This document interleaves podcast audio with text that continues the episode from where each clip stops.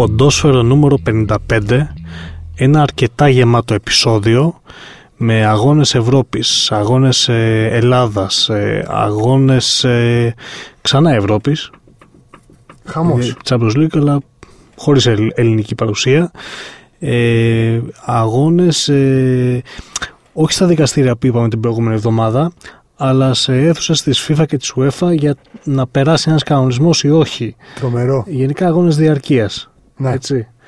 Ε, θα το πάμε λίγο πιο χρονικά, πιο σωστά ιεραρχικά. Θα αρχίσουμε με Ελλάδα και θα προχωρήσουμε στα καθέκαστα μέχρι να φτάσουμε στο σημείο να λύσουμε το πρόβλημα του ποδοσφαίρου που θα το κάνουμε στην τέταρτη ενότητα. Έτσι, τελευταία ελευθερίου. Όπως το κάνουμε κάθε, σε κάθε podcast. Συνήθως ε, φτιάχνουμε ενδεκάδε. Κάποιοι γίνονται, Κάνουμε τη δουλειά του προπονητή. Τώρα θα κάνουμε και τη δουλειά των ε, στελεχών, των κάποιοι παραγόντων γίνονται της πολύ FIFA. σοφότεροι Κώστα όταν μας ακούνε. Ναι. Ε, αυτοί που δ- ακούν το τέλος μόνο και την αρχή; Αυτοί Ε, που το ακούνε- σήμα, το ήχο, το... Όχι, αυτοί σίγουρα δεν γίνονται σοφότεροι. Γιατί, να- γιατί να το κάνουν αυτό; Ε, σωστό γι' αυτό. Ε, περνάμε λοιπόν στην πρώτη μας ενότητα. Είναι η ενότητα που αφορά τον Ολυμπιακό και το τι θα πρέπει να κάνει και ο Ολυμπιακός αλλά και κατ' επέκταση μια ελληνική ομάδα όταν έχει μπροστά της μια ευρωπαϊκή πρόκληση αλλά και μια πολύ σημαντική ε, εγχώρια πρόκληση. Ο Ολυμπιακός αυτή τη στιγμή ας πούμε βρίσκεται σε ένας μεγάλος σταυροδρόμι όπου έχει να ασχοληθεί με πέντε ντέρμπι με τον ΠΑΟΚ γιατί έχει γίνει και η κλήρωση των ημιτελικών του κυπέλου Ελλάδας. Αυτό είναι το ένα από τα δύο ζευγάρια το άλλο είναι το ΑΕΚΑΡΙΣ και από την άλλη έχει να ασχοληθεί με την revenge του αγώνα της φάσης των 32 του Europa League με την Arsenal. Μια διοργάνωση που έχουμε πει και στο παρελθόν ότι οι ελληνικές ομάδες έπρεπε να την παίρνουν λίγο πιο σοβαρά ειδικά όταν δεν κληρώνονται με την Arsenal αλλά με ομάδες Μμμ. πιο χαμηλού Ναι, ναι, βεληνικούς ναι. όπως π.χ. Σταντάρ Λιέγης ή Ουκρανικές ή οτιδήποτε. Στην προκειμένη περίπτωση όμως ε, ποια πιστεύεις ότι πρέπει να είναι η σωστή οδός που θα ακολουθήσει ο Ολυμπιακός με βάση τους στόχους που θέτει η ομάδα; Καταρχάς, έχει την ευκαιρία να κάψει το παιχνίδι, το παιχνίδι της Κυριακής. Υπό την έννοια όχι να μην, να μην το πάει σοβαρά, αλλά να μην το πάρει ότι πρόκειται για το άπαν. Καθώς αφού παραμένουν τέσσερα παιχνίδια, αφού παραμένουν, έχει τέσσερα παιχνίδια με τον Μπάουκ, σίγουρα θα έχει ευκαιρία να επανορθώσει και στο ψυχολογικό και στο ηθικό και στο πρακτικό στάδιο. Δηλαδή διαβάζοντας κιόλας πώς θα παίξει η Ντούμπα ή με τον Αμπέλ να δίνει στον Μαρτίνς κάτι από τακτική, πιθανότατα να μπορέσει να αντεπεξέλθει στο τέλος. Κατά τη γνώμη μου, ούτως ή άλλως το ζευγάρι με την Arsenal δεν μπορείς να το αφήσεις άμα θες να λέγεις επαγγελματίας. Άμα θες να λέγεις επαγγελματίας προπονητής, επαγγελματίας ποδοσφαιριστής, άμα θες να, να είσαι κάποιος που σέβεται κιόλας τα χρώματα της ομάδας που φοράει και αυτό που λέει το εννοεί, δηλαδή ότι όπως όλοι οι ποδοσφαιριστές ακολουθούν ένα μοτίβο, τους στυλ παίζουμε σε ένα μεγάλο κλαμπ. Θεωρώ ότι ακόμα και αν δεν το, δεν το πίστευαν πολλοί αυτό που λαμβάνουν ως περιραίους ατμόσφαιρα τους οδηγεί εκεί είναι κάτι μοναδικό για τους περισσότερους εξ αυτών και γι' αυτό πολλοί παραμένουν στην ομάδα αφού τελειώσουν την καριέρα τους και αφού κρεμάσουν τα παπούτσια τους. Οπότε έχω την αίσθηση ότι το παιχνίδι στην Τούμπα αν σοφά πράττοντας δεν θα πω ότι στο λιμάνι θα πρέπει να μην νομίζουν ότι είναι το άπαν. Έχουν, σου λέω ακόμα πιστεύω, ε, θεωρώ, δύο παιχνίδια τα playoff είναι γεγονός. Δύο ημιτελική κυπέλου είναι επίσης γεγονός. Οπότε ουσιαστικά θα βαρεθούν να βλέπουν ο ένας τον άλλον και αυτό θα σημαίνει ότι θα υπάρξουν και άλλες ευκαιρίες. Ειδικά για τον Ολυμπιακό. Προφανώς ε, δεν υπάρχει, άλλη- ε, για τον Πάκο δεν υπάρχει αυτή η ευκαιρία. Ε, αλλά για τον Ολυμπιακό ειδικά νομίζω ότι το να τελειώσει το πρωτάθλημα με ένα βαθμό πίσω δεν λέει και πάρα πάρα πάρα πολλά πράγματα. Δεν είναι προφα... προφανώς δεν είναι ευκταίο, αλλά δεν λέει και πάρα πολλά πράγματα. Ε, η ημιτελική του κυπέλου να πούμε λίγο ημερομηνίες για να καταλαβαίνει και ο κόσμος τι εννοείς ε, είναι ε, 4 και 5 Μαρτίου ο πρώτος αγώνας. Δεν έχει ακόμα διευκρινιστεί ποια ημέρα ακριβώς. Και 22-23 Απριλίου ο δεύτερος αγώνας.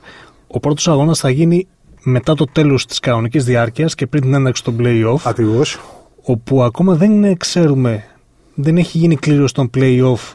Οπότε π.χ. μπορεί η πρώτη αγωνιστική που θα είναι εκεί 7-8 Μαρτίου να είναι Παναθηναϊκός ε, Πάω Ολυμπιακός ΠΑΟΚ. Ναι, ναι, ναι, έχει δίκιο. Λοιπόν, οπότε σίγουρα θα παίξουν ρόλο και τα ημιτελικά αυτό που είπες. Όχι βαθμολογικό προφανώς, αλλά σίγουρα σε άποψη ψυχολογία, σε άποψη γοήτρου, σε άποψη να ξέρεις τι παίζει ο ένας και πώς παίζει ο αντίπαλος. Θα παίξουν πολύ σημαντικό ρόλο και τα δύο παιχνίδια γιατί μπορεί, ας κυπέλου πούμε- για στην έκβαση του πρωταθλήματος. Μπορεί, ας πούμε, ο Πάκ να παίξει στην Τούμπα με τον Ολυμπιακό σε τρεις μέρες μέσα δύο φορές. Ακριβώς. Δηλαδή, μπορεί ο Ολυμπιακός να μείνει στη Θεσσαλονίκη, πώς να σου πω, τρεις μέρες.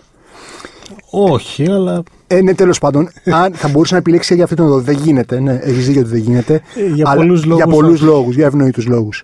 Καταρχάς που θα κάνει προπόνηση. Αλλά. στο Αλλά- Χαριλάου. Ε, Σωστό, Δεν θα, θα έχει Σωστό. πρόβλημα, πιστεύεις; ο Άρης δεν θα έχει κανένα Δεν πρόβλημα. θα έχει κανένα πρόβλημα, μάλιστα. Ε, αλλά νομίζω ότι πραγματικά δίνεται πολύ μεγαλύτερη σημασία. Δεν ξέρω. Δίνεται πολύ μεγαλύτερη σημασία στη διαλογική περίοδο από ό,τι πρέπει. πρέπει. Κα- Το καταλαβαίνω γιατί είναι πρώτη χρονιά που δουλεύει ένα σύστημα τέτοιο. Ωστόσο οι ομάδες κάναν τη δουλειά τους αυτήν τη στιγμή τα έχουν λυθεί όλα τα, όλοι οι προβληματισμοί που θα μπορούσαν να έχουν τόσο στην κορυφή όσο στην 3-4 θέση ακόμα και πιο κάτω που θα έχει ένα, μια περισσότερη αγωνία για την έκτη θέση αλλά και για την 1-2-3-4 τα πράγματα έχουν τελειώσει. Δεν έχουμε να αναρωτιόμαστε τίποτε άλλο. Μπορούν άνετα οι προπονητές, παραδείγματος χάρη, όχι ο Ολυμπιακός δεν έχει αυτή την ευκαιρία, αλλά οι προπονητές των άλλων ομάδων να κάνουν ένα φόρτωμα στην προπόνηση και μετά να αφήσουν να κάνουν το φορμάρισμά τους τη στιγμή που πρέπει. Αν αρχίσουν, ας πούμε, όταν γίνονται οι ημιτελικοί του κυπέλου Ελλάδος. Ή μπορεί να έχουν ήδη αρχίσει το φορμάρισμα. Δεν θεωρώ ότι ο ΠΑΟΚ, δηλαδή όχι ο οργανισμός, αλλά ο ίδιος ο Αμπέλ και ο ίδιος ο Μαρτίνς δεν θεωρώ ότι παίρνουν τόσο πολύ σοβαρά αυτό το μάτς. Δεν θεωρώ ότι διακυβεύεται κάτι. Δεν νομίζω ότι ό,τι και να γίνει την Κυριακή, για αυτούς που μας ακούνε πριν την Κυριακή, θα διακινδυνεύσουν οι ίδιοι κάτι επαγγελματικά. Δεν γίνεται. Αλλά δεν νομίζω κιόλας ότι θα παίξει και το μείζοντα ρόλο εκτός, και θα το συνεχίσουμε αυτό, αν ο Ολυμπιακός περάσει Ναι, άμα, νικητής. και γενικά άμα υπάρξει και κάποια συντριβή, δηλαδή και ο Ολυμπιακός άμα χάσει Ναι. 4-0 Αν- ή άμα εντάξει. ο Πάου χάσει 4-0 Ναι, με άμα- στην Τούμπα, ναι, θεωρώ ε, ότι- θα υπάρξουν εξελίξεις. Θα υπάρξουν, δεν ξέρω τώρα κατά πόσο ας πούμε Ωραία. ο φανατισμός, της, πραγμα- της, ε, ο φανατισμός από ένα αποτέλεσμα και η οργή που θα δημιουργήσει θα είναι ικανές αυτό το χρονικό σημείο, συγκεκριμένα αυτό το χρονικό στιγμή, σημείο. Το, το πιστεύω και εγώ ότι θα είναι, σε είδα που έκανες, που ένεθες Ε, ναι. καταφατικά. Λοιπόν, πρόσεξε όμως, έτσι όπως μου το λες, ε, από ό,τι καταλαβαίνω ότι θα ήθελες ο Ολυμπιακός να ασχοληθεί λίγο παραπάνω με τη ρεβάνς τη επόμενη Εννοείται. εβδομάδα με την Άσενα στο Εννοείται. Λονδίνο. Ανεξαρτήτως του αποτελέσματος του πρώτου παιχνιδιού, οκ, ότι θα ήταν σοφό να, να κυνηγήσει π.χ. μια πρόκριση, η οποία όμως θα του φέρει ακόμα δύο παιχνίδια και θα επιβαρύνει ακόμα παραπάνω το πρόγραμμα Ναι. του. Ναι, ναι, ναι. Απλώς, κοίταξε, γενικότερα ως, ως ε, ε, μια Αν ομάδα και που βέβαια, συνεχίζει... Ε, να το πούμε γι' αυτό, άμα προκριθεί ο Ολυμπιακός, ε, νομίζω θα πρέπει να αναβληθεί ο ένας ημιτελικός του κυπέλου. Γιατί πέφτει, Πέφτει- πέφτει ανήμερα. πέφτει η εβδομάδα Ναι, που ναι, ναι. θα υπάρχει Θα γίνει αγώνας για τη φάση των 16 του Europa ανακατάξω- League. Καταρχάς, καταρχάς Οπότε ε, γίνεται ακόμη πιο δύσκολο γιατί θα μπει μέσα στα play-off και ο πρώτος ημιτελικός του κυπέλου. Ναι. Καταρχάς, μιλώντας πολύ φιλολογικά, είναι, δεν είναι αποδεκτό από, τον, από μένα, δηλαδή από αυτόν, από αυτόν που μιλάει, να αφήνεις ευρωπαϊκό μάτς. Δεν είναι, δεν είναι αποδεκτό. Γενικότερα. Δεν υπάρχει καν το. Πώς να σου πω. Η βάση. Δεν έχει δημιουργηθεί η βάση ώστε να δικαιούται μια ομάδα να αφήνει ένα ευρωπαϊκό μάτς ή μια διοργάνωση ολόκληρη επειδή κυνηγάει κάτι άλλο. Πρέπει να βρει τον τρόπο να, να πάρει το άλλο που κυνηγάει και τουλάχιστον να είναι αξιοπρεπής στη διοργάνωση που τρέχει. Δεν θεωρώ ότι πέρυσι ο Ολυμπιακός δεν ήθελε να περάσει την δυνάμω Κιέβου, ούτε ότι ήταν αδιάφορος. Αλλά θεωρώ ότι έχει υπάρξει αδιάφορος σε φάση του 32 του Europa League. Πέρυσι έχασε από μια ομάδα πιο σκληρή, είχε και κάποιες ατυχίες. Το πρώτο παιχνίδι ψιλοστράβωσε. Θα μπορούσε να είναι νίκη και να πάει με άλλο αέρα στο Κίεβο που ήταν ανταγωνιστικός πάρα πολύ. Παρά ας πούμε το 1-0. Ήταν ανταγωνιστικός, θα μπορούσε να έχει πετύχει γκολ, είχε κάποιες φάσεις. Δεν νομίζω ότι ε, άφησε τη διοργάνωση πέρυσι και δεν έχω λόγο να θεωρώ ότι θα την αφήσει φέτος. Ναι, εντάξει, ούτε εγώ πιστεύω ότι θα την αφήσει τη Ρεβάνς. Απλά θεωρώ ότι ε, άμα εσύ λες ότι υπάρχουν, ε, υπήρξαν περιπτώσεις που ελληνικές ομάδες υπήρξαν αδιάφορες στο, στο κύπελο UEFA, στο Europa League, Ναι, ναι. εγώ πιστεύω ότι σχεδόν πάντα στα νοκάουτ είναι αδιάφορες. Α, πιστεύω Στο σχεδόν πάντα. Ναι, World Cup. ναι, ναι, ναι. Όταν βλέπουν τα δύσκολα, όταν βλέπουν μια εύκολη ομάδα, οκ. Όταν βλέ- Ναι. βλέπουν τα δύσκολα, προτιμούν να ασχοληθούν με τα εντός Με των τα συνόρων. εμέτρα, ναι. Εκτός αν αυτά είναι διευθετημένα. Δηλαδή, π.χ. ΑΕΚ Παναθηναϊκός τώρα, άμα παίζανε Ευρώπη, προφανώς ασχολιόντουσαν με την Ακριβώς. Ευρώπη, αφού Ακριβώς. εντός των τειχών δεν έχουν να διεκδικήσουν κάτι στο πρωτάθλημα. Ναι. Ε, στην προκειμένη περίπτωση, λοιπόν, εγώ, αν ήμουν προπονητής του Ολυμπιακού, πολύ απλά θα παρατούσα το δεύτερο αγώνα με την Arsenal. Γιατί καλός ή κακός είναι η Arsenal. Μμ. Οκ, είναι μεγάλο outsider ο Ολυμπιακός. Στη λογική του, του διεθνούς ποδοσφαίρου, Ναι. ακόμα και οι στοιχηματικές εταιρείες δηλαδή τον δίνουν πρώτο τελευταίο φαβορή για να κατακτήσει το τρόπαιο. Ναι. Που σημαίνει ότι βρίσκουν άλλες 25-30 ομάδες πολύ πιο πιθανό. Ακριβώς. Μόνο θα φορτώσει το πρόγραμμά του και θα μειώσει, θα ψαλιδίσει τις ελπίδες για τους δύο άλλους στόχους που έχει, που θεωρώ ότι είναι πιο μεγάλοι για τον οργανισμό Ολυμπιακός. Για το τι σημαίνουν γι' αυτό, για αυτό Γι' τον αυτό. οργανισμό, ναι. Καλός ή κακός. Ναι, Γιατί ναι, ναι. μπορεί κανονικά να είναι λάθος να βάζεις το πρωτάθλημα πιο πάνω Ναι, από ναι. μια ευρωπαϊκή για, πορεία. Για μένα είναι ξεκάθαρο. Οκ. ξεκάθαρο δεν, δηλαδή, είναι παραλογισμός. Για μένα είναι παραλογισμός. Δεν υπάρχει κανένα, κανένα, καμία αμφισβήτηση και κανένα επιχείρημα που να μου δείχνει ότι βάλει το πρωτάθλημα πάνω από μια ευρωπαϊκή πορεία. Ακριβώς. Τουλάχιστον για τον Ολυμπιακό. Ο Πάουκ που έχει λιγότερους τίτλους ή απήχε τόσο καιρό, να το καταλάβω ότι θα βάλει τους εγχώριου τίτλους. Ναι, εν πάση περιπτώσει, δυσκολεύομαι να το δεχτώ ακόμα και αυτό. Αλλά, εν πάση περιπτώσει. Αυτή ναι. τη στιγμή, ναι, θεωρώ λάθος μεν ότι αυτό κάνει ο Ολυμπιακός. Απαραίτητο, Έχει δε. αυτή την ψύχωση που θα έλεγε και μια ψυχή. Αλλά εφόσον το κάνει, θα πρέπει να το κάνει σωστά. Οπότε πρέπει να παρατήσει το παιχνίδι με την Arsenal. Η, η γνώμη μου είναι ότι σ- υπάρχει και αυτό που λέμε ευρωπαϊκό προφίλ. Οπότε, άμα είναι να παρατήσει το παιχνίδι με την Arsenal, πρέπει να το κάνει κάπως πιο τεχνιέντο για να μην χάσει πόντους. Εντάξει, το να χάσει από την Arsenal στο Λονδίνο δεν να, είναι- Να, να μην, να μην φανεί ότι το παρατάει. Εντάξει. Η- Υπερβολική ρέξη Ναι, ναι, παρατάω, ναι. αλλά πιστεύω ότι μετά από 55 επεισόδια, 54, όλοι καταλαβαίνετε πώς το εννοούμε. Ναι. Ε, γενικά λοιπόν ε, έχουμε μέλλον μεγάλο, κυρίως με πολλά πάκο Ολυμπιακός και ίσως και με κάποιο τελικά Ολυμπιακός ε, Φράιμπουργκ, ε, Αποέλ, ε, Ολυμπιακός Βόλσμπουργκ, Ολυμπιακός Ρώμα ή Ολυμπιακός Άγιαξ. Ε, Το Ολυμπιακός Άγιαξα μου άρεσε πάρα πολύ. Θα σου άρεσε και το αποτέλεσμα; Δεν ξέρω, θα μου άρεσε το διασκέδασα πάρα πολύ ως φάση των 16 του Europa League θα το διασκέδασα. Να το δούμε λίγο και τη σκοπιά του ΠΑΟΚ τώρα αυτό το κυριακάτικο ντέρμπι πρωταθλήματος που Φυσικά καταρχάς τον, τον βολεύει η κλήρωση του Μπάουκ, η κλήρωση του κυπέλου του Μπάουκ. Δεν ξέρω. το βολεύει πάρα πολύ γιατί έχει αποδείξει ότι είναι η ομάδα των νοκάουτ, έτσι. Όντως, απλώς επειδή άμα είχε πέσει με οποιονδήποτε άλλον από τους τρεις αντιπάλους, θα είχε την ευκαιρία να δώσει και παραπάνω ενέργεια στο παιχνίδι με τον Ολυμπιακό τώρα, διότι θα αργούσε υποθετικά να τον ξαναβρει. Δεν θα αργούσε πάρα πολύ, αλλά καταλαβαίνεις ότι αν, έχουν περά... αν έχει περάσει ο πρώτος ημιτελικό του κυπέλου, είναι σαν να ολοκληρώνεται ένα κεφάλαιο. Δηλαδή δεν ξέρουμε ακριβώς την επίδραση που θα έχουν. Θα έχει το μάτι της 25η αγωνιστικής, ο ημιτελικό του κυπέλου μέχρι να ξαναβρεθεί με τον Ολυμπιακό στο επόμενο παιχνίδι. Ε, γιατί να μην. Τι, ποιο είναι το ερώτημα, καταρχάς; Το ερώτημα είναι άμα μπορεί ο, Ολυμπιακ- ο ΠΑΟΚ να ε, κερδίσει τον, ε, να νικήσει τον Ολυμπιακό σε αυτά τα μάτσα.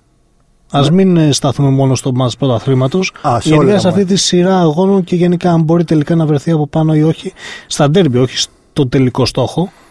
Ναι, ε, και Δηλαδή, να πω ότι η ομάδα που έχει κατακτήσει το πρωτάθλημα, το τελευταίο πρωτάθλημα, είναι η ομάδα που έχει τις περισσότερες πιθανότητες από τη στιγμή που φτάνει σε τέτοια παιχνίδια να έχει το γνώθι της καταστάσεως, να ξέρει το τι πρέπει να κάνει. Μπορεί πέρυσι να ήταν ένας περίπατος στο πάρκο κυριολεκτικά και να μην υπήρξαν, υπήρξαν πάρα πολλές δυσκολίες, αλλά όπως είπες και εσύ, είναι πολύ καλός στα knockout παιχνίδια. Τα play-off έχουν μια τροποντινά ύφανση knockout παιχνιδιών υπό την έννοια ότι είναι δύο. Δηλαδή, ε, τα παιχνίδια είναι ο Πάοκ Ολυμπιακός. Δεν υπάρχει λόγος να νομίζουμε ότι θα έχει ο Πάοκ 8 νίκες όλα τα άλλα μάτς και θα, έχει, θα παίξει με τον Ολυμπιακό το πρωτάθλημα, ούτε ότι ο Ολυμπιακός έχει 8 νίκες όλα τα άλλα μάτς. Θα, γίνει, θα γίνουν μεγάλες μάχες. Αλλά ουσιαστικά αντιμετωπίζει κάθε αντίπαλο δύο φορές. Οπότε έχουν ένα, ένα άγγιγμα νοκάουτ. Δεν μπορούμε να πούμε ότι μοιάζουν περισσότερο. Και νομίζω ότι γενικότερα λόγω και του πώς διαχειρίζεται και τους τρεις τελευταίους τελικούς του κυπέλου και πόσο δυνατός και ισχυρός δείχνει σε ένα μάτς μπορεί ανά πάσα στιγμή να παίξει το καλό ποδόσφαιρό του ειδικά οι παίκτες που είναι στην ομάδα όλα αυτά τα χρόνια και είναι πολλοί αυτοί, δεν είναι, δεν είναι λίγοι να παίξει το καλό ποδόσφαιρό τους και το ισχυρό ποδόσφαιρό τους όπως έπαιξαν πέρυσι στην Τούμπα που δεν ήταν το ίδιο ματ. Όμως ο Ολυμπιακός θα πλησίαζε σε κάποιο βαθμό σε απόσταση αναπνοής σε περίπτωση που περνούσε από την Τούμπα. Έπαιζε πάω και δύο αποτελέσματα. Ναι, αλλά σε περίπτωση που περνούσε από την Τούμπα θα. θα ήταν, θα υπήρχε θα, ξανά θα, πρωτάθλημα, θα, πλησίαζε. Επίσης και ο Πάουκ και ο Πάουκ τώρα παίζει για δύο αποτελέσματα όπως παίζει και ο Ολυμπιακός. Κατά τη γνώμη μου. Δεν τον νοιάζει τον Πάουκ να μπει στα playoff με δύο βαθμούς διαφορά. Κανένα, καμιά λογική ομάδα δεν την νοιάζει να μπει με δύο βαθμούς διαφορά στα playoff. Δηλαδή, δύο βαθμοί διαφορά είναι ένα παιχνίδι. Παίζει Παναθηναϊκός Ολυμπιακός στην Περμίδα, γίνεται μια στραβή. Παναθηναϊκός Ολυμπιακός είναι. Έρχεται ένα χ με ένα, με ένα βαθμό. Πόσο είναι. Έρχεται ένα χ και περνάει ξανά ο Πάοκ ε, μπροστά. Δε, δηλαδή παίζει με την ΑΕΚ. Έχει, τόσα, τόσα παιχνίδια έχει. Κατά τη γνώμη μου, αυτό το παιχνίδι είναι ωραίο για να, έτσι, για να έχουμε δουλειά που λένε, να γίνονται τα αφιερωματάκια, να το δεις με λίγο ενδιαφέρον, να γράψεις μετά κάτι γι' αυτό, να μιλήσεις γι' αυτό. Να γράψεις μετά. Τι θα ολοκληρωθεί; Ε, βέβαια. Α, εντάξει. Το, το συγκεκριμένο θα, θα ολοκληρωθεί σίγουρα αφού έχει άλλα τέσσερα. ναι, έχουμε καιρό δηλαδή. Έχουμε καιρό. Ναι. Νομίζω ότι και δεν θα θέλουν να, να δημιουργήσουν το δικασμένο πριν τουλάχιστον το μάτσο playoff στην Τούμπα. Αν το μάτσο playoff το, το τελευταίο, δηλαδή το δεύτερο των δύο ομάδων είναι στην Τούμπα, ο δεύτερος γύρος είναι στην Τούμπα, εκεί θα μπορούσαμε να μιλήσουμε για την περίπτωση να μην ολοκληρωθεί. Μέχρι τότε νομίζω. Γιατί, ότι... άμα είναι στο Καρασάκι. Και δεν δε διακόπτουν τα παιχνίδια. Ε, διακόπτονται. Δεν εισβάλλει κόσμος σε, Απλώς... στον αγωνιστικό χώρο. δεν, ε... πότε, πότε έχει γίνει το Καραϊσκάκι; Ε, Χθες ήταν, από τη στιγμή που γράφετε το podcast, την προηγούμενη μέρα, ήταν η επέτειος του Σισε. Ναι. Και του κάλυπτα και εγώ ναι, δεν ναι, ναι, ναι, ναι, ναι. Ε, νομίζω είχε εισβάλει κάποιος κόσμος ναι, σε ναι. αυτό το μάτς. Νομίζω, έχω την ε, αίσθηση. Αυτό είναι 2000. Για να πανηγυρίσουν προφανώς. Ναι, ναι. Είναι 2010 δεν είναι αυτό το παιχνίδι, ναι. Ε, ή 2011 αρχές. Κάτι τέτοιο. Ναι, ήταν 2011 αρχές. Οπότε. Σε πρακτικό επίπεδο. 9 ε, χρόνια δηλαδή. Σε πρακτικό επίπεδο. Για πες. ΠΑΟΚ-Ολυμπιακός ποιος θα κερδίσει; Ε, δεν θα πω. Ναι, ok, okay, αλλά εγώ σε ρώτησα. Επανόρθωτα. Εσύ πες πρώτος. Εγώ να πω πρώτος. Με, εσύ έχεις αυτές τι τις επιτυχημένες προβλέψεις όπω. Θα κάτσει να μιλήσω μετά. Θα θέλω να πω συγγνώμη στους ακροατές. Α, θες να απολογηθείς ε, μετά για, για αυτό που συνέβη την προηγούμενη εβδομάδα και σε συνδυασμό με αυτό που συνέβη αυτή την εβδομάδα. Όλες τις εβδομάδες. Ok, ok. Δηλαδή θα αποφύγεις ΠΑΟΚ-Ολυμπιακού, θα αποφύγεις να πεις κάτι. Θα αποφύγω. Νομίζω ότι ε, εξαρτάται από την αποκατάσταση των παικτών του Ολυμπιακού μετά το ματς με την Arsenal εξαρτάται πώς θα είναι, σε τι κατάσταση θα βρίσκονται. Εξαρτάται το, το τι θα επιλέξει ο, ο Μαρτίνς σε σχέση με αυτό που λέγαμε εμείς πριν. Επίσης έχει κάνει ένα πολύ ωραίο λόγο ο Μαρτίνς. Όταν άρχισε η προπόνηση, έχει κάνει ένα πολύ ωραίο λόγο, πολύ ευαίσθητο, ε, που είναι δύσκολο να τον βρεις για προπονητή. Είπε ότι, ξέρω εγώ, πήγε πολύ στην επίκληση προς το συνέστημα και στο πώς λείπει η οικογένεια στους παίκτες και στον ίδιο και στο ότι είναι στην Θεσσαλονίκη και κάνει προετοιμασία για να δείξει αποκλειστικά ότι του λείπει η δουλειά του, ότι, ότι κάνει τη δουλειά του, ότι αγαπάει το ποδόσφαιρο, ότι και αυτοί που είναι μαζί του αγαπάνε το ποδόσφαιρο, δηλαδή αυτός που προπονεί. Και έτσι μπαίνει ο Πάουκ στο παιχνίδι με τον Ολυμπιακό. Εξαρτάται σε μεγάλο βαθμό τι, ποια θα είναι η αποκατάσταση των ποδοσφαιριστών του Μαρτίνς μετά το μάτς με την Arsenal. Δηλαδή, γιατί είναι όπως και να το κάνουμε επίπονο να παίζει μια ομάδα η οποία η ταχύτητά της είναι ασυνήθιστη. Έχεις να τα συναντήσεις τουλάχιστον από τον Νοέμβριο, από τις 26 που ξέρεις με την Tottenham στο Tottenham Stadium. Οπότε νομίζω ότι θα, εκεί θα κρυθούν δηλαδή πώς θα είναι οι ποδοσφαιριστές που θα θέλει ο Μαρτίνη να χρησιμοποιήσει και θα τους έχει βάλει και στο μάτι με την Arsenal. Εκεί θα κρυθούν πολλά για το αποτέλεσμα. Εγώ θα πω ότι εξαρτάται και από το ότι τελικά Βιερίνια και Γιαννούλης είναι έτοιμοι από, άποψη, από το ιατρικό δελτίο του ΠΑΟΚ τέλος πάντων. Οπότε μπορεί να κάνει ξανά την αλχημεία. Ο Φε... Αλχημεία, ok. Okay. Να μπει ο Βιεϊρίνια στη θέση που μεγαλούργησε στη Βόλφσμπουργκ, δηλαδή δεξί μπακ. Mm. Δεν είναι και κάτι περίεργο. Όχι. Και ο Γιαννούλης κανονικά αριστερά όπως όλη τη φετινή σεζόν. Ε, sold out είναι το παιχνίδι τέσσερις μέρες πριν τη διεξαγωγή του, οπότε θα υπάρχει ατμόσφαιρα που περιμένουμε να υπάρχει. Ναι. Α είναι και η ατμόσφαιρα που θέλουμε να υπάρχει. Να τελειώσει το μάτ. Ε, και επειδή εντάξει, έχεις ε, πάρει το μονοπόλιο στις προβλέψεις για κάποιον ανεξήγητο λόγο. Δεν θα τι πω τις προβλέψει. Για κάποιον ανεξήγητο λόγο θα κάνω εγώ μια πρόβλεψη. Φοβερό. Ε, φοβερό. Έχει να έρθει πάρα πολύ καιρό ισοπαλία σε αυτό το μάτ, σε αυτό το ζευγάρι, με εξαίρεση το μάτ του πρώτου γύρου, το 1-1 ναι, του Καραϊσκάκης. Ναι. Η προηγούμενη ισοπαλία, αν θυμάμαι καλά, είναι ένα 0-0 το 2015 στην Τούμπα πάλι. Ένα μην έρθει μια ισοπαλία που ε, ουσιαστικά θα παίξει και τον ρόλο που λες και εσύ ότι. Μπράβο, ναι. Θα δούμε στα έτσι επόμενα μάτια. μάτς. Ο Βαλβέρδε τα αντιμετωπίζει έτσι αυτά τα μάτια. Δηλαδή ο Βαλβέρδε. Γιατί με, το κάνεις αυτό τώρα; Με τον Ολυμπιακό. Σοβαρά. Γιατί το κάνεις, για σοβαρά τώρα. Γιατί το με τον αυτό; Ολυμπιακό Βαλβέρδε, όπως το τελευταίο Μπαρσελόνα Ρεάλ. Το τελευταίο Μπαρσελόνα Ρεάλ και το με τον Ολυμπιακό τα αντιμετώπιζε σαν κάτι διεκπαιρεώσει. Σαν διεκπαιρέωση ότι πάμε παρακάτω. Θα το ξεχάσει ο κόσμος γρήγορα. Έτσι, έτσι πρέπει να τα αντιμετωπίζουν αυτά τα μάτς. Γι' αυτό θεωρώ ότι έχει βάση. Απλώς λέω. Το ξέχασε ο κόσμος γρήγορα του Βαλβέρδε. Το Παναθηναϊκός Ολυμπιακός 0-0 εκείνο το μάτς, ας πούμε, ή κάποια άλλα, κάποια άλλα ισόπαλα παιχνίδια τα οποία έβγαλε, ε, δηλαδή τα οποία δεν ήταν να μπει ο Ολυμπιακός πάρα πολύ γερά στον αγωνιστικό χώρο για να τα χτυπήσει. Απλώς ήταν να τα διαχειριστεί. Τα ξεχάσει ο κόσμος και όλοι θυμούνται τις επιτυχίες που είχε ο Βαλβέρδε με τον Ολυμπιακό. Και φυσικά. Που πήρε 0-0 Μπαρσελόνα Ολυμπιακός. Όντως, μεγάλη επιτυχία να παίρνεις 0-0 όντας προπονητής του Μέση. Κώστα. Ακούω, Λευτέρη. Γιατί δεν έχουμε αρχίσει ακόμα το τρίτο μέρος; Γιατί ψάχνω να βρω μία σύνδεση με το δεύτερο μέρος. Γιατί δεν λες στον κόσμο τι έγινε στα παρασκήνια του τρίτου, του τρίτου μέρους; Δεν θα το πω αυτό, γιατί, γιατί δεν θέλω να εκθέσω κόσμο. Μάλλον θέλω να εκθέσω κόσμο άμα είσαι εσύ. Άμα εγώ, είναι ο Νικήτας ε, Βλαβιανός, δεν χρειάζεται να τον εκθέσω. Εγώ δεν χρειάζομαι να περιμένω εσένα να με εκθέσεις, εκτίθεμαι και από μόνος μου.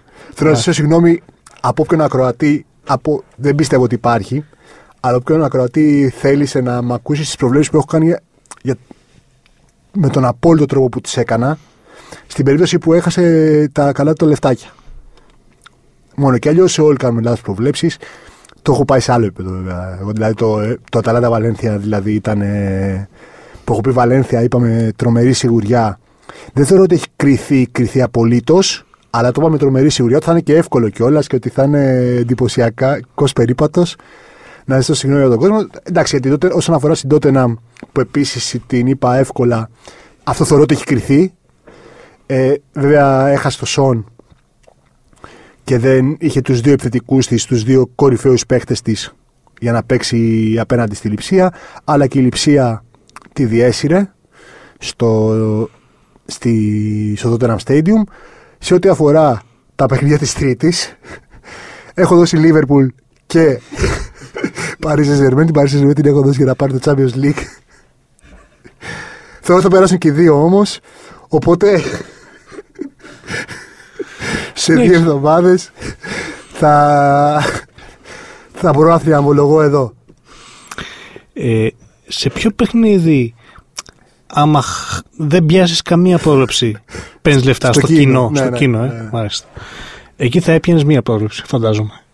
Κάτι. Θα έπαιρνε 10 αριθμούς, θα έπιανε τον ένα, μόνο και μόνο για να μην πάρεις λεφτά. Δεν έχει τελειώσει. Τώρα τα ζευγάρια δεν έχουν τελειώσει. Είπαμε ποιος θα περάσει. Ναι, ναι, ναι. Εντάξει. Είπαμε ποιος θα περάσει. Δηλαδή, εσύ θεώρησες ότι θα περάσουν οι τέσσερις που νίκησαν.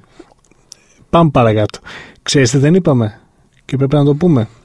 Να μας πει ο κόσμος τη γνώμη του για τις ε, βλακίες που λέγαμε στις δύο πρώτες ενότητες Και να μας πει για τις βλακίες που θα πούμε από εδώ και πέρα. που θα έριχνε τη βαρύτητα του τέλος πάντων με τις δεδομένες συνθήκες Ευρώπη Ναι, ή πρωτάθλημα. πρωτάθλημα και ποιος πιστεύει ότι θα κερδίσει γενικά σε αυτά τα ντέρμπι που έρχονται πάνω από Ολυμπιακού. Ε, εσύ όμως επιμένεις να μιλήσουμε για Champions League, ε, στην τρίτη ενότητα. Εντάξει, επιμένω εγώ. Μμ, και τις προβλέψεις σου; Επιμέ- επιμένει το Επιμένεις σύστημα. να Επιμένει- μιλήσουμε για τις προβλέψεις σου; Επιμένει το σύστημα του. Ε, εγώ ήμουν ήρεμο, δεν είπα κάτι. Επιμένουν τα ερωτήματα που εσύ τα φτιάξε και τα βάλες. Ναι, ναι. Και εσύ είσαι αμέτωχο, ε; Σχετικά σε αυτό, το, πο- σε αυτό το podcast ήμουν αμέτωχο. Σε άλλα podcast έχω βάλει το χεράκι μου για να, Ναι. για να μην μας ακούει ο κόσμος, αλλά σε αυτό ήμουν. ε. Να σου ζητήσω ακόμη μια πρόβλεψη. Πες ναι. Ε, που έχει να κάνει με ευρωπαϊκό ποδόσφαιρο επειδή είναι το φόρτε σου, όπως φαίνεται. ε, Σε ευχαριστώ. μάλιστα. Ε, σε 10 χρόνια ποιο θα έχει κάνει μεγαλύτερη καριέρα, ο Κιγιάννη Μπαπέ ή ο Χάλαντ. Κοίταξε ο τώρα. Erling Haaland; Ξέ, ξέ, κοίταξε τώρα τι σκεφτόμουν. Α, κάνεις μετά από σκέψη τις προβλέψεις σου. Δεν είναι Όχι, έτσι δεν- απλά δεν είναι θέμα πετάς ε, δυο. Σκεφτόμουν την πρώτη φορά που άκουσα πρόσφατα σχετικά ότι υπάρχει πιθανότητα ε, να παίξουν ο Κριστιανό Ρονάλντο, ο Λιονέλ Μέση και ο Γιώσεπ Γκουαρδιόλα μαζί, ε, να είναι μαζί στη Juventus. Ένα πολύ ωραίο κείμενο του Γιώργου Περπερίδη. Άκουσα, άκουσα αυτό και το είδα και δεν δε, δεν θα γίνει ποτέ. Εσύ, εσύ είχες πει για Γκουαρδιόλα στη Ναι, Juventus δε- να δε- προπονήσει τον Ρονάλντο. Εμείς Δεν νο- προσθέσαμε ναι, ναι, και ναι. μέσα και Δεν πώς θα νομι- ήταν Δεν αυτή. νομίζω ότι ο Γκουαρδιόλα θα πάει τελικά γιατί τον, έχω, τον ακούω όλες τις φορές που μιλάει για τη Manchester City. Ναι, εντάξει, και ο Μέση είπε τώρα σε συνέντευξη δεν φεύγω. Εντάξει, Προφανώς εγώ- εξηγήσαμε και τους λόγους στο προηγούμενο podcast που δεν φεύγει ο Μπράβο, Μέση. ακριβώς. Θα φύγει οποιοδήποτε άλλος στο το Μέση, Ναι. γιατί θα, γίνει, θα κλείσουν οι δρόμοι της Καταλωνίας βασικά. Είναι και αυτό. Είναι, είναι, Θα σε- χωριστεί η Βαρκελόνη στα δύο, πιστεύεις; είναι σενάριο. Μην, μην αρχίσει να κλείσει. Α, Είναι σενάριο, συγγνώμη. είναι σενάριο το οποίο θα ζήσουν πρωτόγνωρα πράγματα στην πόλη. Σε περίπτωση που φύγει και σε περίπτωση που κατηγορηθεί κάποιος άλλος ότι φεύγει. Γιατί άλλο είναι να φύγει ο ίδιος και να πει φεύγω, παιδιά, συγγνώμη, φεύγω. Δεν, ε, θέλω να δω και κάτι που αλλού που υπάρχει ζωή. Εντάξει, ποτέ δεν θα το έκανε με αυτόν τον τρόπο. Με άλλο τρόπο θα Ακριβώς. το έκανε. Ακριβώς, οπότε θα χωριστεί η Βαρκελόνη στα δύο, οπότε θα μείνει και θα πάρει και τα λεφτά που θέλει. Σε ό,τι αφορά τον Guardiola, επειδή τον είναι και, προ, και χθες και πριν, τις- πριν από μερικές μέρες να μιλάει μετά το παιχνίδι του αθλήματος, είμαι πεπισμένος ότι δεν θέλει να το κουνήσει αν δεν τον απολύσουν. Αν τον απολύσουν, νομίζω ότι η Juventus τον περιμένει ε, με ανοιχτέ αγκάλες. Έχω αυτή την αίσθηση. Ε, τώρα με τα προβλήματα που έχεις ήδη με το Financial Fair Play και τη βαριά τιμωρία της, Είναι και αυτό δύσκολο να πάντως- το τιμωρήσει, γιατί θα, ουσιαστικά θα αποδεχτεί την ήττα της Ναι. η City. Όντως. Και Οπότε νομίζω ότι θα μείνει. Οπότε νομίζω ότι θα μείνει. Ε, είπε και κάτι κουφό, ας πούμε, και στην Championship. Είπε, είπε άμα με θέλουν θα παραμείνω προπονητής. Ε, ναι, στη League στη, 2. στη League 2, ναι, ρε παιδί μου, θα παραμείνω Ναι. προπονητής στη City. Οπότε για μένα είναι σημαντικό. Δεν ξέρω αν θα το Αυτό κάνει. είναι σημαντικό, αυτό μετράει, γιατί στην τρίτη ενότητα αυτό είχαμε πει να πούμε. Εδώ και πέντε λεπτά δεν έχουμε μιλήσει για το θέμα μας. Αλλά αν το κάνει, ε, θα μπορεί και η Manchester City να διεκδικήσει να πάρει τον Erling Haaland. Όλο αυτό ήταν πρόλογος για να πεις αυτό. Να σου πω. Θεωρώ πω. ότι, ας πούμε, ότι αυτό το split που έκανε ο Χάλαν το 664 στα 60 μέτρα που έκανε είναι για μένα το έχω μαζί με τον γκολ του Ιμπραήμοβιτ με την ε, Αγγλία. Δηλαδή το έχω μαζί σε θέαμα. Το ψηλιάστηκα όταν το είδα στην κανονική διάρκεια, στην κανονική ροή του μάτς. Αλλά μόνο το, όταν το είδα στο ημίχρονο που έχουν φωτίσει το Χάλαντ να πηγαίνει, είναι σαν να, είναι, να μπαίνει ένας γυμνιστής στο γήπεδο, αλλά πολύ γρήγορος. Δηλαδή, πώς είναι οι γυμνιστές που μπαίνουν στο γήπεδο και μετά αρχίζουν και τρέχουν. Είναι έτσι, αλλά πολύ γρήγορος. Μιλάμε το, το παλικάρι έτσι σαν να βλέπω το Sin City. Το πρώτο. Ή, να, να χοροπηδάει, ξέρω εγώ, βράχους και τέτοια. Λες και λες ήταν ήρωας του Ροντρίγκες και των παλιών κόμιξ. Τι ήταν αυτό; Αυτό ήταν ένα 19χρονο παιδί. Πω, πω. Ταλεντάκι. Εντάξει, δεν ήταν ένα 19χρονο παιδί οποιοδήποτε. 664, 664 έγραψε χθες ε, της προηγούμενη ο Γιάννης Ζωητό ότι είναι η 653η καλύτερη επίδοση όλων των εποχών στα 60 μέτρα.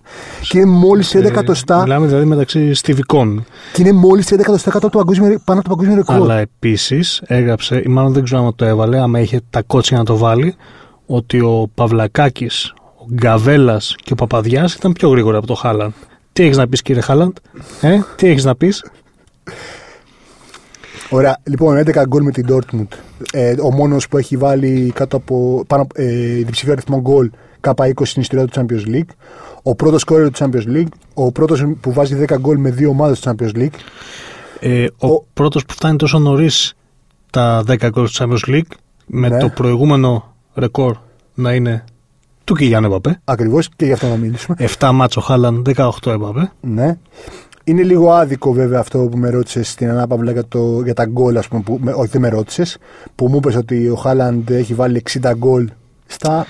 Ο Χάλαντ έχει βάλει στα πρώτα 100 διασυλλογικά παιχνίδια της καριέρας του 60 γκολ, ο Εμπαπέ 27. Ναι. Ε, ο Εμπαπέ δεν έπαιζε σε αυτήν τη θέση από την αρχή. Okay. Δηλαδή ο Εμπαπέ έπαιζε σε μια ομάδα που είχε το Φαλκάο και ο Φαλκάο έπαιζε στην κορυφή και ο Εμπαπέ έπαιζε δεξιά. Και γι' αυτό επανέρχομαι στην αρχή και λέω πόσο θεϊκό θα ήταν να παίξει ο Εμπαπέ σε μια ομάδα δεξί, χαφ, ε, δεύτερος κυνηγός και ο Χάλαν ε, φουνταριστός. Και ο Σάντσο, άμα είναι να μπει και αυτός σε αυτή την ομάδα. Και έχουμε την καλύτερη επιθετική τριπλέτα του 2030. Νομίζω, νομίζω δηλαδή ότι είναι αλληλοσυμπληρωματικό πολύ περισσότερο από συγκρίσιμο.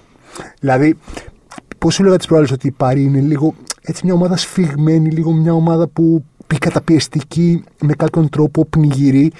Νομίζω, ας πούμε, ότι ο Χάλαντ πήγε στην ομάδα χαρά της ζωής. Ο Εμπαπέ παραμένει σε μια ομάδα που δεν. παρόλο ότι είναι στο Παρίσι και παρόλο ότι κάνει, θα κάνει και αυτό τη ζωάρα του λογικά, δεν του. μάλλον το έχει κόψει, το έχει απορροφήσει με κάποιον τρόπο τη χαρά και είναι και. Εντάξει, ήδη έχει τσακωθεί πόσες φορές με τον προπονητή του και σε δημόσια θέα. Ναι. Αυτό δεν το λες χαρά και Ακριβώς. καλό κλίμα. Ναι. Οπότε, δηλαδή και τώρα βλέπουμε εδώ πέρα με τον Αλεξάνδρ Άλλον να είναι ο Χάλαντ, ο Εμπαπέ και ο Αλεξάνδρ Άλλον στην ίδια ομάδα. Θα ήταν πολύ καλά. Καλό, ε. Κοίτα, ε, μιλάμε για δύο Wonder Kids. Μιλάμε για τον ορισμό ας πούμε, του Wonderkid. Όσοι περιμέναμε να δούμε ας πούμε, το Χάλαντ και σε μια πιο μεγάλη ομάδα, σε ένα πιο δύσκολο ποτάθμα, σε ένα πιο ε, δύσκολο απαγορευτικό ίσως για κάποιος επίπεδο, ε, παίρνουμε την απάντησή μας και ε, είναι ένας πολύ καλός παίκτης. Ένας παίκτης που αξίζει να βρίσκεται στο επίπεδο που βρίσκεται και αξίζει τη δημοσιότητα που έχει. Ακριβώς. Ο Εμπαπέ μας το απέδειξε και αυτός αυτό το πράγμα ένα-ενάμιση χρόνο μετά την εμφάνισή του ε, αφού οδήγησε τη Μονακό μαζί με τον Φαλκάγκο, τους υπόλοιπους παίκτες και τον Ζαρτίν. Ε, αρχικά στην κατάκτηση του πρωταθλήματο εις βάρος της Paris Saint ε, και κατά δεύτερο λόγο μέχρι τα ημιτελικά του Champions League ε, και χωρίς να, να είναι τόσο τυχερή η Μονακό ή να μην το αξίζει τόσο πολύ ή να μην. Και μια από τις καλύτερες της θητείας του Γκουαρδιόλα. Ε, καταπληκτική και εκείνα τα παιχνίδια καταπληκτικά και τα δύο δηλαδή δεν ε, υπήρχε. Νομίζω ότι και ξανά το λέω ότι ο Παπά ήταν διαφορετικός, έπαιζε σε διαφορετική θέση από ό,τι παίζει τώρα στη Μονακό. Δηλαδή έπαιζε λίγο πιο άκρο. Δεν ήταν ο παίκτης που θα έμπαινε στην περιοχή και θα τη διεμβόλησε. Παρ' όλα αυτά και αυτό το κάνει καταπληκτικά. στην Παρί υπάρχει ο Ικάρντι, υπήρχε ο Καβάνι που είναι πιο κοντά στο ναι, κουτί, ναι, ναι, αλλά ναι, και ο Εμπαπέ δεν είναι τόσο, τόσο άκρη. Ο Εμπαπέ δεν έχει και τρομερό άγχος γιατί αυτό που έκανε το 2018 στη Ρωσία θα μνημονεύεται για πάντα. Ωραία, δηλαδή έγινε ο πρώτος έφηβος που έβαλε γκολ σε τελικό παγκόσμιο κυπέλο μετά τον Πελέ. Δηλαδή είναι στην ίδια κατηγορία με τον Πελέ. Και αυτό δεν πρόκειται να αλλάξει και δεν είναι στην ίδια κατηγορία με τον, Πελέ, με τον τρόπο που ήταν ο Ζιστ Φοντέν κάποτε πρώτος σκόρερ για πάρα, πάρα πολλά χρόνια και παραμένει ο πρώτος σκόρερ του παγκόσμιου κυπέλου και είναι απλώς ο Ζή Φοντέν και σαν να μην έχει υπάρξει ποτέ αυτό το πλάσμα. Είναι ένας ποδοσφαιριστής που έχει αφήσει το αποτύπωμά του ήδη στο ποδόσφαιρο και πρόκειται να το, να, να το αφήσει ακόμα και αργότερα. Τώρα από εκεί και πέρα, για μένα χρειάζεται ομάδα που να μπορεί να παίξει ποδόσφαιρο. Ο Χάλαν τη βρήκε την ομάδα αυτή πολύ, πολύ γρήγορα, ώστε και να προετοιμαστεί για την ε, ενιαψήφια μεταγραφή που πρόκειται να πάρει. Η ρίδα του είναι 75 εκατομμύρια, αλλά κάτι μου λέει ότι ο Ράιολα που είναι ο, ο ατζέντης mm. που ασχολείται με το Χάλαντ, είναι ο ατζέντης του, είναι ο ατζέντης που ασχολείται μετά του Χάλαντ. Ε, θα κάνει ένα προσαρμογή γρήγορα του συμβολέου του, ώστε να αυξηθεί η ρήτρα ναι. και να μπορεί να, πια, να πάει ένα ψήφιο ποσό και να πάρει και την. Έχει βάλει ο άνθρωπος σε 10 γκολ στην Dortmund. Δηλαδή, σε 7 παιχνίδια μέχρι στιγμής. Δεν, έχει μετα... δεν έχει μεταγραφεί ένα μήνα που λέει ο λόγος. Και έχει βάλει 10 γκολ στην Dortmund. Ε, δεν ήξερε τους συμπαίκτες του. Δεν, Δεν, ήξερε έχει... κανέναν. Μπήκε, και- μπήκε αλλαγή και βάλε hat trick και βάλε σε 10 λεπτά hat trick. Δηλαδή έχει βάλει 7. Ε, είναι επίπεδο Λεβαντόφσκι και καλύτερο σε, σε διάρκεια σκοράρίσματο. Ήταν αδιανόητο το γράψει ο Γιάννης πάλι στο ίδιο κείμενο. Σα, κάθε, γκολ κάθε 41 λεπτά. Άρα γιατί είναι χειρότερος στο Εμπαπέ. Δεν είπα ότι είναι χειρότερος. Άρα είπα, γιατί ότι, είναι καλύτερος στο Εμπαπέ. είπα ότι μπορούν να παίξουν και οι δύο. Μαζί, ε, στην ίδια ομάδα.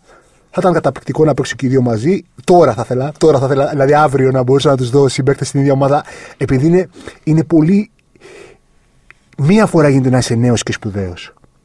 Σπουδαίοι σπουδαίοι θα παραμείνουν και οι δύο. Θα, θα έχουμε χρόνο να το συζητάμε κτλ. Αλλά είναι μία φορά που είσαι και νέος και σπουδαίος. Και αυτοί που λες Wonder Kids. Είναι σημαντικό να είσαι Wonder Kid. Γιατί είναι, σημαίνει πάρα πολύ λίγο, είναι πάρα πολύ προσωρινό. Ενώ το να είσαι καλός ποδοσφαιριστής, μεγάλος ποδοσφαιριστής, μπορεί να πάρει 10-15 χρόνια. Τσάβη. Π.χ. Μέση, Ρονάλντο, δηλαδή καλύτεροι του είδους. Εντάξει, ήταν και Wonder Kids αυτοί. Αλλά ο, Τσάβη ο, ο ή Μέση ήταν περισσότερο από τον Ρονάλντο. ή- ή ο Πύρλο Ο δεν Τσα- ε, ναι, αντιμετωπίστηκαν μπράβο. ποτέ ως τέτοιοι. Ναι, ναι, ήταν και οι θέσεις τους τέτοιες βέβαια που δεν αντιμετωπίστηκαν. Ο Τσάβη κιόλας είχε και τα προβλήματα τα ψυχολογικά τα οποία. Εντάξει, Ο Λεβαντόφσκι δεν αντιμετωπίστηκε ως Ποτέ ως Wonder Kid τέτοιος, ναι. ποτέ. Ενώ θέλω να πω ότι μπορεί να γίνεις μεγάλος παίκτης και στην πορεία ή μπορεί να είσαι καλός παίκτης και να γίνεις σπουδαίος παίκτης αργότερα. Ή απλώς να μην σε έχουν δει να είσαι πολύ καλός και απλώς να μην σε έχουν δει να μην έχεις το περιβάλλον. Τώρα εδώ πέρα αυτοί οι δύο είναι Wonder Kids και αυτό από μόνο του είναι ένα σπουδαίο φαινόμενο γιατί όποτε συμβαίνει στον αθλητισμό ειδικά είναι σαν να βλέπεις το Will Harding να υπολογίσει μαθηματικά. Δηλαδή είναι κάτι τόσο πρωτόγνωρο, τόσο ωραίο, τόσο όμορφο και τόσο θες να κάνουν πράγματα. Ο Χάλαντ μπήκε, ας πούμε, στο, στο, πε- στο γήπεδο και λέει: Θα τους φάει όλους ζωντανούς. Έχει αυτή τη χαρά που έχει το, ο έφηβος ο ποδοσφαιριστής, αυτό που, αυτή τη χαρά που δεν έχει συνηθίσει ακόμα και τον βγάζουν έξω και του, και του λένε τρέχα. Μπορείς να είσαι μόνος σου. Στο σπίτι, ας πούμε, δεν θα μπορείς δεν μπορείς να κάνεις αυτό, αυτό, αυτό και αυτό και αυτό. Έξω τρέχα, τρέχα. Πήγαινε, κάνε ό,τι θες. Και ο Εμπαπέ έχει αυτό ακριβώς το ίδιο πράγμα όταν ήταν στη Μονακό. Στην Παρή το έχασε, κατά τη γνώμη μου. Το έχασε λιγουλάκι. Στη Γαλλία το, έχει, το είχε γιατί ο Ντεσάμπ αποφάσισε ότι δεν χρειαζόμαστε να έχουμε, να έχουμε την μπάλα στα πόδια. Μπορούμε να κάνουμε transition με ένα παίχτη. Μπορώ- Και το έκαναν στο, στο, στη Ρωσία, το έκαναν όχι μόνο στη μνημειώδη φάση με την Αργεντινή, αλλά και γενικότερα. Η Γαλλία έδινε την μπάλα στον αντίπαλο. Οπότε νομίζω ότι πρώτον μπορούν να παίξουν μαζί. Δεύτερον, δεν θέλω να πω ποιος είναι ο καλύτερος. Δεν ξέρω ποιος είναι ο καλύτερος. Κατά τη γνώμη μου είναι ο Μπαπέ προς το παρόν γιατί έχει περισσότερα χρόνια. Οπότε δεν μπορώ να κρίνω στη διάσταση αυτή που θες να κρίνω. Αλλά θέλω να, να δούμε παραπάνω και θέλω να δούμε τι θα κάνει ο Χάλαντ στη Ρεβάνς στο Παρίσι. Που είναι πολύ σημαντική γιατί θα δούμε πώς σε ένα τέτοιο μάτς θα μπορέσει να διαχειριστεί την πίεση που θα υπάρχει, γιατί προ, προφανώς η Dortmund έχει λίγη πίεση. Οπότε κάτι θες να πεις τώρα όμως και προβληματίζομαι γιατί με κοιτάς άσχημα. Ναι, όχι, θέλω να δω. π- Θα το σταματήσω ο Τιάγκο Σίλβα. Ε. Έτσι όπως τρέχει ο Χάλαν και ο Εμπαπέ. Άστα να πάνε. Δεν θα κανονικά. Δεν θα πρέπει να αλλάξουμε τον κανονισμό του offside γιατί αλλιώς θα βγαίνουν συνέχεια offside. Κοίταξε, θα είναι πάντα μπροστά από τον ε, τελευταίο, πρώτο-τελευταίο αμυνόμενο. Αν τώρα θα εκθέτει το replay τον, ε, χα- τον βοηθό, το συνεργάτη διαιτητή στην εξωτερική γραμμή που θα σηκώνει τη σημαία και ο Χάλαν θα έχει, ξέρω εγώ, μισό μέτρο, θα, καλύπτει- θα έχει καλυφθεί μισό μέτρο από τον παίκτη, από τον αμυντικό φαντάσου, πόσο θα τον εκθέτει το 2021 που θα περάσει ένα κανονισμός στο offside και δεν θα ξέρει κανένας αν οι φτέρνες έχουν. Αυτό δηλαδή είναι σαν να φτιάχτηκε αυτός ο κανονισμός για αυτούς τους δύο παίκτες. Ακριβώς. Α ε, κατασταθεί το ποδόσφαιρο, δεν μας νοιάζει, αλλά τουλάχιστον θα ευνοηθούν αυτοί γιατί θα αρχίζουν τις κούρσες τους εκεί πέρα. Εδώ, και- εδώ τώρα μπερδεύονται. Δηλαδή είναι τόσο γρήγοροι που εδώ τώρα μπερδεύονται οι, οι, Ανα- οι διαιτητές. Αναφερόμαστε φυσικά σε αυτό που ξέσπασε, να το πω έτσι, σαν ε, πύρινη λέλαπα που θα έλεγε και το κλισέ το τηλεοπτικό ε, λίγες μέρες πριν όταν ο Αρσέν Βεγγέρ στο πλαίσιο βραβείων που όλους τυχαίως κέρδισε ο Μέση Αποκλείεται. για πρώτη φορά στην ιστορία Πρώτη αυτά φορά- τα πρώτη φορά Laureus ε, Awards Α, ε, το- δώσαν το Laureus, ναι. κατέληξαν Πρώτη φορά σε- το ξανασυμβαίνει, ε. σε- όχι αυτό δεν το έχει ξαναπάρει ποτέ Όχι, αυτό είναι όμως προσφοράς. Δηλαδή δεν είναι. Δεν ξέρω αν. Τα, λαό- τα Laureus είναι- έχουν και το νόημα της προσφοράς περισσότερο. Ο Φέντερ, ας πούμε, έχει πάρει πέρυσι πολλά. είχε μικρότερη προσφορά ο Μέση Όχι, γενικότερης Γιατί δεν το προσφορά. πήρες; Πέρσι. Γενικότερης προσφορά. Ε, στο πλαίσιο αυτών των βραβείων, λοιπόν, ο Ασέν Βεγγέρ, όχι ο προπονητή της Arsenal, ο Ασέν Βεγγέρ, ο επικεφαλής, ε, πώς είναι ο τίτλος του, ε, ανάπτυξης ε, του ποδοσφαίρου, Μμ. της παγκόσμιας ανάπτυξης του ποδοσφαίρου. Δηλαδή, ένα πόστο στη FIFA, ένα σημαντικό πόστο της FIFA που αφορά τους κανόνες του παιχνιδιού. Μίλησε για το πώς θα προτείνει να αλλάχθεί ο κανονισμός στο offside και πλέον να μην κοιτάμε το μέρος του σώματος του επιτιθέμενου που είναι μπροστά, αλλά το μέρος του σώματος του επιτιθέμενου που είναι πίσω.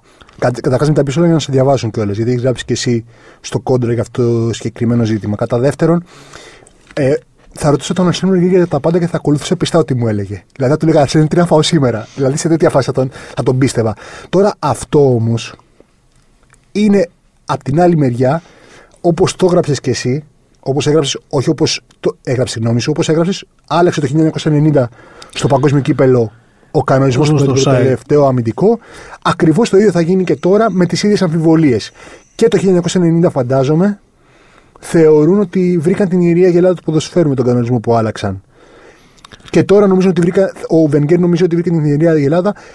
Εγώ με τη νόμιζα ότι όπως ακριβώς υπάρχει προβληματισμός τώρα για το offside, αν καλύπτεται το παίκτη ή δεν καλύπτεται, θα υπάρχει και τότε αναλογικά στην απόσταση, αν είναι η φτέρνα, αν είναι το ένα.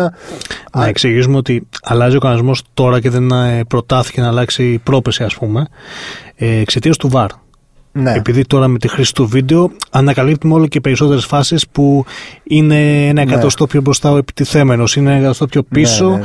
και καθυστερούμε να τις δούμε και τις επανελέγχουμε και όλα αυτά. Ενώ πιο πριν δεν υπήρχε το βίντεο, οπότε οκ. Αν ήταν τόσο οριακό κάτι, Ακριβώς. έδινες και το περιθώριο στον βοηθό να σηκώσει λανθασμένα το σημαιάκι και ή στο διαιτητή να ακούσει ή να μην ακούσει την απόφαση του βοηθού. Ε, τώρα με το βίντεο δεν δίνεις αυτό το περιθώριο και έχουμε όλο αυτό που έχουμε, τις καθυστερήσεις, τους τσακωμούς, τους καυγάδες Ακριβώς. κατά τη διάρκεια του αγώνα αλλά και μετά με τους τηλεκριτικούς ε, διαιτητές. Ε, αυτό ακριβώς θέλει να εξαλείψει όσο μπορεί τέλος πάντων ο Βεγγέρ με την πρότασή του και γι' αυτό το λόγο ε, ουσιαστικά αλλάζει ο κανονισμός αρκετά έστω και αν δεν φαίνεται. Ε, Αυτό που θα αλλάξει θα είναι ο παίχτης που ελέγχεται άμα είναι offside ή όχι θα χρειάζεται μόνο απλά ένα κομματάκι του σώματός του να μην είναι Ναι, ναι, offside ναι, ναι, ναι. να μην είναι πιο μπροστά από τον τελε- πρώτο τελευταίο αμυνόμενο και όλα τα άλλα καλώς καμωμένα. Ας είναι Ναι. και όλο το υπόλοιπο σώμα μπροστά σε θέση αυτό που λέμε σήμερα offside. Ε, Συμφωνείς, Λευτέρη; Ε, δεν έχω κανένα πρόβλημα. Αλλά θεωρώ ότι θα έχουν με τα ίδια προβλήματα σε ένα χρόνο. Δηλαδή, ό,τι προβλήματα έχουμε τώρα με το offside θα τα έχουμε και σε ένα χρόνο. Δεν έχω κανένα πρόβλημα να, να αλλάξει ο κανονισμό στο offside οπο- όσο θέλει. Μπορούσαν να το κάνουν να, να, να πρέπει να καλύψεις από δύο παίκτες για να μην είσαι. Δεν ξέρω. Α το κάνουν ό,τι θέλουν, αλήθεια. Δεν, το κάνουν, δεν, έχω, δεν είναι τόσο σοβαρό ζήτημα, κατά τη γνώμη μου. Εντάξει, παίζονται πάρα πολλά εκατομμύρια για μένα και για τη δουλειά που κάνω και για τη ζωή που κάνω. δεν έχει Δεν θα τόσο- σε επηρεάσει η αλλαγή του offside Όχι. στη ζωή που κάνεις. όχι, όχι. Α, μάλιστα. Δεν θα με επηρεάσει. Ο, ωστόσο, ας κάνουν σοβαρά ό,τι θέλουν. Το ίδιο πρόβλημα θα είναι. Δηλαδή, θα ανακυκλώνεις ένα πρόβλημα λόγω της απόστασης και λόγω της αναλογίας, επειδή ουσιαστικά δεν υπάρχει μηδέν. Στα, στα μαθηματικά και στη φύση δεν υπάρχει μηδέν. Από τη στιγμή που δεν υπάρχει μηδέν, οποιαδήποτε είναι η απόσταση που χωρίζει τον έναν άνθρωπο από τον έναν άλλον, όσο και να την εξαλείψεις, όσο ξεκάθαρη και να την κάνεις, πάντα θα υπάρχει κάτι που θα σε εμποδίσει να είσαι σίγουρος για αυτό που βλέπεις. Κυρίως στην πρώτη ε, οπτική επαφή που κάνεις. Οπότε πάλι θα χρειάζεσαι το replay, οπότε και δεν θα είναι και τόσο ξεκάθαρο πια γιατί παραδείγματο χάρη σε ένα διαστραμμένο σενάριο θα μπορεί η φτέρνα του ενός να έχει σηκωθεί σ- όπως του ε, σπρίντερ την ώρα που παίρνει θέση για να τρέξει. Και φυσικά η φτέρνα του άλλου θα έχει σηκωθεί. Επίσης και την ίδια ώρα σαν χορογραφία δεν θα ξέρουμε αν είναι offside θα είναι ξέρω εγώ οι δύο φτέρνες θα είναι τόσο πολύ ψηλά. Οπότε είναι σαν να πηγαίνουμε σαν να ανα- ανακαλύπτει κάποιος τα quark. Την, που υπά- υπήρχαν τα άτομα και ξέραμε ότι τα άτομα είναι τα, τα μικρότερα και μικρά τώρα ακούμε τα, τα σωματίδια, quark ναι. γιατί όχι απλώς θα χρειάζεται πολύ περισσότερο χρόνο στο replay θα τρώμε μισή ώρα για να καταλάβει ο διαιτητής ειδικά αν είναι κανένας, κανένας ψήρας για να καταλάβει ο διαιτητής αν ενώνονται τα πόδια κτλ. Οπότε τότε θα βγούμε και θα πούμε αυτό το αυτό είναι γελιότητα. Γιατί θα είναι γελιότητα. Δηλαδή να, να κοιτάμε τη φτέρα θα είναι γελιότητα. Οπότε τότε θα αποδειχθεί ότι η πρόταση Βενγκέρ δεν λύνει τίποτα. Ε, φέρνει μεγαλύτερο προβληματισμό από την προηγούμενη, όχι υπό την έννοια, υπό την έννοια ότι με τι καθόμαστε και ασχολούμαστε τώρα. Σύμφωνα με τον Βενγκέρ, αυτή τη στιγμή ασχολούμαστε με μύτες. Ναι, Okay. με, το, με, το, ε, εντάξει, μετά θα ασχολούμαστε με φτέρνες. Με φτέρνες νομίζω θα είναι πολύ περισσότερο και τα χέρια μπορεί να είναι. Δηλαδή θα γίνει χαμός και πάλι με το offside. Αυτός είναι ο κανονισμός. Είναι η μορφή του ποδοσφαίρου ότι δεν υπάρχει τίποτα να μπορείς να τελειοποιήσεις και να λύσεις οριστικά και αμετάκλητα. Για παραδείγματο χάρη τότε που αυτό το κείμενο που έγραψες, έγραψε και για το ότι γυρίζει την μπάλα του στον τερματοφύλακα και την πιάνει με τα χέρια. Το, το έχουμε προλάβει εμείς αυτό, ας πούμε. Που πιστεύω ότι με παλιούς ή με καινούριους. Η κλασική ερώτηση όταν παίζαμε μπάλα. Ναι, ναι, ακριβώς. Με παλιούς ή με καινούριους. Το έχουμε προλάβει. Ε, μετά αρχίσαμε να αναρωτιόμαστε με τα χέρια, με το πλάγιο, ξέρω εγώ, ή με κεφαλιά. Και τώρα εντάξει, αυτό ας πούμε είναι μια κατάσταση που την αποδεχθήκαμε. Θα αποδεχθούμε όλους τους κανονισμούς που υπάρχουν. Όλους τους κανονισμούς. Κατά τη γνώμη μου, δεν ήμουν υπέρ του βαρ ποτέ, ούτως ή άλλως. Δεν λέω ότι δεν κάνει καλό στο ποδόσφαιρο. Απλώς δεν κάνει καλό στο θεατή. Εμένα αυτή είναι η γνώμη μου, να μην μπορείς να πανηγυρίσεις ένα γκολ. Γράψτε μας και στα σχόλια στο YouTube, ναι, στο κανάλι του Koda.gr, άμα συμφωνείτε με αυτή την αλλαγή ή όχι. Ε, το βέβαιο είναι ότι δεν θα έρθει από αυτό το καλοκαίρι, γιατί αυτή ήταν αυτό περιλαμβάνεται στην πρόταση του Βενγκέρ, να εφαρμοστεί, να ψηφιστεί αρχικά, να υπερψηφιστεί την επόμενη εβδομάδα από το IFAB, το συμβούλιο που ασχολείται με, την, mm. με τις αλλαγές του, των κανονισμών του ποδοσφαίρου. IFAB λέγεται. Ναι. Νομίζω IFAB. Ε, ναι, αυτό. Ε, α, IFAB, όχι, ναι. το, επειδή το, Εγώ με την ε, ελληνική σεραϊκή προφορά το, okay. το είπα. Ε, οπότε άμα υπερψηφιστεί, άμα τεθεί προς ψήφιση και υπερψηφιστεί ε, 1η Ιουνίου θα πρέπει να τεθεί σε εφαρμογή, δηλαδή η Euro 2020. Ναι. Πω, πω. Δηλαδή δεν προλαβαίνεις να θα το τεστάρεις, να το δοκιμάσεις πιο πριν. Θα γελάσουμε πάρα πολύ το Euro 2020. Το πιλωτικό, ας πούμε, η πιλωτική περίοδος θα είναι το Euro 2020, που Φοβερό. δεν είναι πιλωτική περίοδος. Γι' αυτό λοιπόν, ενώ βγήκε και είπε αυτά ο Βενκέρ μία μέρα μετά και αφού έγινε παγκόσμιος χαλασμός, ε, τα μάζεψε κάπως η FIFA, άφησε να διαρρεύσει ότι ε, συμφωνούμε με την πρόταση του Βενγκέρ αλλά πρέπει πρώτα να την εξετάσουμε και όλα αυτά, οπότε μάλλον δεν θα τεθεί προς ψήφιση τελικά την επόμενη εβδομάδα στην ετήσια συνέλευση του, του, του, του κάνει. Ο, ο Βενγκέρ τη δουλειά του κάνει. Δίνει, δίνει μία πρόταση για το πιο φλέγον ζήτημα στο ποδόσφαιρο σήμερα. Το ποιος είναι ο ιδιοκτήτης της Ξάνθης. Ακριβώς. Ναι. Ε, όχι. Ε... Απαντήστε μας ποιος είναι ο ιδιοκτήτης της Ξάνθης στα σχόλια στο YouTube. όχι, αυτό δεν χρειάζεται να το απαντήσετε. όχι, καλύτερα αυτό να το αποφύγουμε. Ε, οπότε δεν θα γίνει φέτος, αλλά δεν βρίσκω τρόπο να μην γίνει του χρόνου αυτή η αλλαγή, να μην ψηφιστεί του χρόνου το Φεβρουάριο, τον Απρίλιο, τον Μάρτιο και να εφαρμοστεί δηλαδή από τις καλοκαιρινές διοργανώσεις του 2021 και μετά. Σοβαρά γίνει, δηλαδή είναι ωραίο και στην ηλικία μας, δηλαδή που αρχίζουμε να γερνάμε, να πλησιάζουμε στη μέση ηλικία, σε λίγο θα πεθάνουμε, είναι ωραίο να ανακαλύπτουμε και συνεχώς καινούργια πράγματα, να βλέπουμε στο ποδόσφαιρο να αλλάζει κτλ. Είναι ωραίο, είναι απολαυστικό, είναι διασκεδαστικό. Το ό,τι, να πεθάνουμε. Ό,τι καλό. Καλά, αυτό είναι τέλειο. Ό,τι... Κύριε Γιώτα, έχετε περάσει και από το Masterchef; ό,τι, ό,τι, ό,τι συμβαίνει σε αυτή τη ζωή και μπορεί να σου κρατήσει το ενδιαφέρον και να σε κάνει να είσαι ωραίος, ζωντανός, να διασκεδάζεις, να απολαμβάνεις, είναι ωραίο. Το offside ήταν ωραίο γιατί θα την πρώτη φορά που θα γίνει χαμός. θα είμαστε σε μια μεριά και θα γελάμε, θα κοιτάμε το Θεό και θα γελάμε. Και θα, εγώ θα σε θυμάμαι γιατί δεν θα βλέπουμε μαζί το μάτσα. Θα σε θυμάμαι, θα έλεγα πω γιατί έλεγα τον Κώστα, ξέρω εγώ, εκείνη τη μέρα. Η πρώτη φορά θα είναι το πρώτο μάτσα το οποίο θα εφαρμοστεί ο κανονισμός. Έτσι λες, ε. Πρώτο μάτσα. Αυτή θα είναι η πρώτη φορά. το πρώτο μεγάλο μάτσα, εν πάση περιπτώσει. Ό,τι να είναι. Απαντήστε όμως στα ερωτήματα. Ναι, θύμωσε ο Λευτέρης γιατί. Στο Instagram. ΑΒΒΑ. Στο Instagram του Koda.gr λοιπόν έχουμε όπως κάθε Παρασκευή πρωί. τι άλλο έχουμε; Τις, ε, τα τέσσερα ερωτήματα τα έχουμε σε φωτογραφικό υλικό όπου μπορείτε να απαντήσετε. Έχουμε το podcast κάθε Παρασκευή πρωί το καινούριο podcast στο κανάλι του YouTube εκεί όπου απαντάτε για τα σχόλια. Ε, το έχουμε και σε διάφορες σχετικές πλατφόρμες όπως το Spotify, το iTunes, το Podbean, το Castbox, ε, Ποιο, Σταμάτα. πόσο ξέχασα. Σταμάτα το Χαϊμαλάια. Υπάρχουν ένα σωρό υπάρχουν. Χαϊμαλάια. Που τα, τα τροφοδοτούμε κάθε εβδομάδα. Φυσικά, ουσιαστικά αυτό το λέμε για να πάτε να δείτε και, και τα παλιά. Παντού. Παιδιά, ακούστε γιατί θα ζητήσουμε αύξηση και πρέπει να μας τη δώσουν. Οπότε, άμα δεν ακούτε εσείς... Έτσι, μπράβο. ε, αστερώστε και όπου βρείτε. Πέντε αστέρια το καλό. Πέντε, πέντε. Ε, πέντε κατά προτίμηση. Όπως και να έχει, κάθε εβδομάδα ένα podcast. Μέχρι την επόμενη εβδομάδα όμω. Γεια σας.